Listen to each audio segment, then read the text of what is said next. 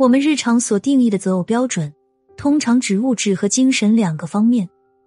物质里面包括对方的家庭背景、家庭经济条件；精神方面，可能通俗的说法是聊得来、谈吐优雅，代名词就是学历和自己匹配等等。相反，我们在生活中看到的确是很多不符合我们世俗定义的择偶标准的双方，却走在了一起，还很幸福。原因何在？获取文字版内容和更多超值活动，都可以搜索订阅公号“恋爱成长”。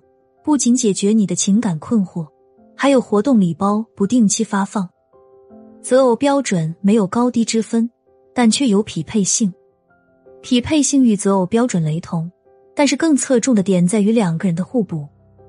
举个通俗的例子：一对情侣，两个人都决定去吃饺子，刚好一个人爱吃皮儿，一个人爱吃馅儿。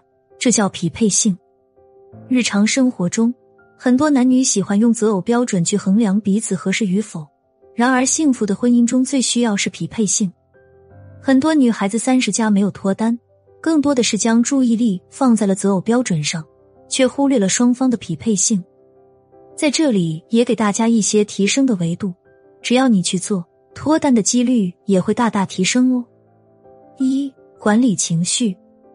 当女生学会管理自己的情绪后，也会恰如其分的将自己最好的一面呈现给遇见的人，说不定其中就有你的真命天子哦。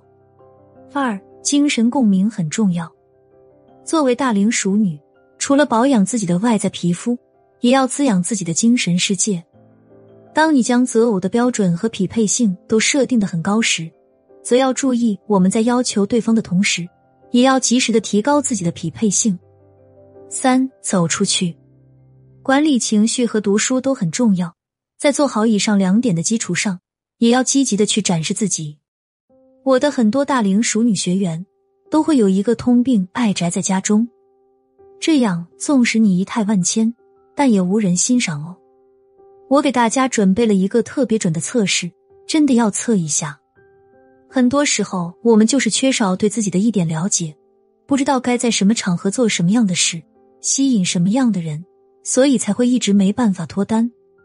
添加我的微信“恋爱成长零零一”，即可找小助理获取测试和答案。